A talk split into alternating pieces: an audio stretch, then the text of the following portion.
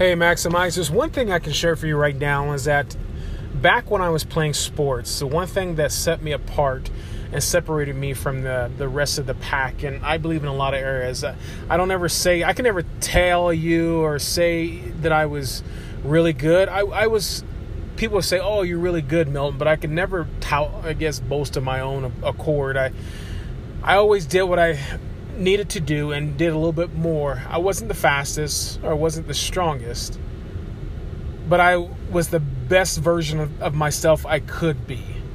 And if the best version of yourself is not going to be the fastest or the strongest, if you look into the left or right, comparing yourself, looking at how they race or what they do, or how much they run, or how, how much they lift, or how physically gifted they are, it, that's not your race. You got to run your own race and be the best version of yourself. And if you top out at a good pace, and you top out meaning that you reach the the your you reached your limit, and maybe even surpassed it in some parts of your life.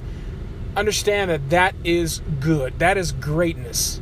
But one thing that separated me from those other people outside of just me being the best version was I can always, always think I can I always study and I can always implement new ideas, even in my playing sports. So I was always extra in my watching film. I was extra in talking about the gameplay.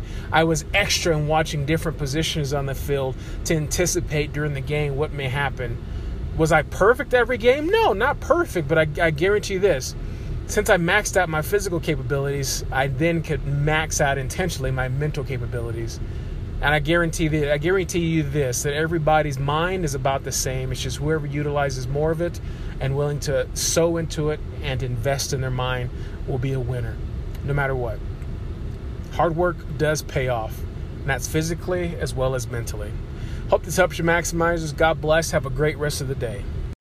If you've enjoyed this episode, would you please share it on your social media streams? Tell somebody about it. Also, visit me at miltonherring.com.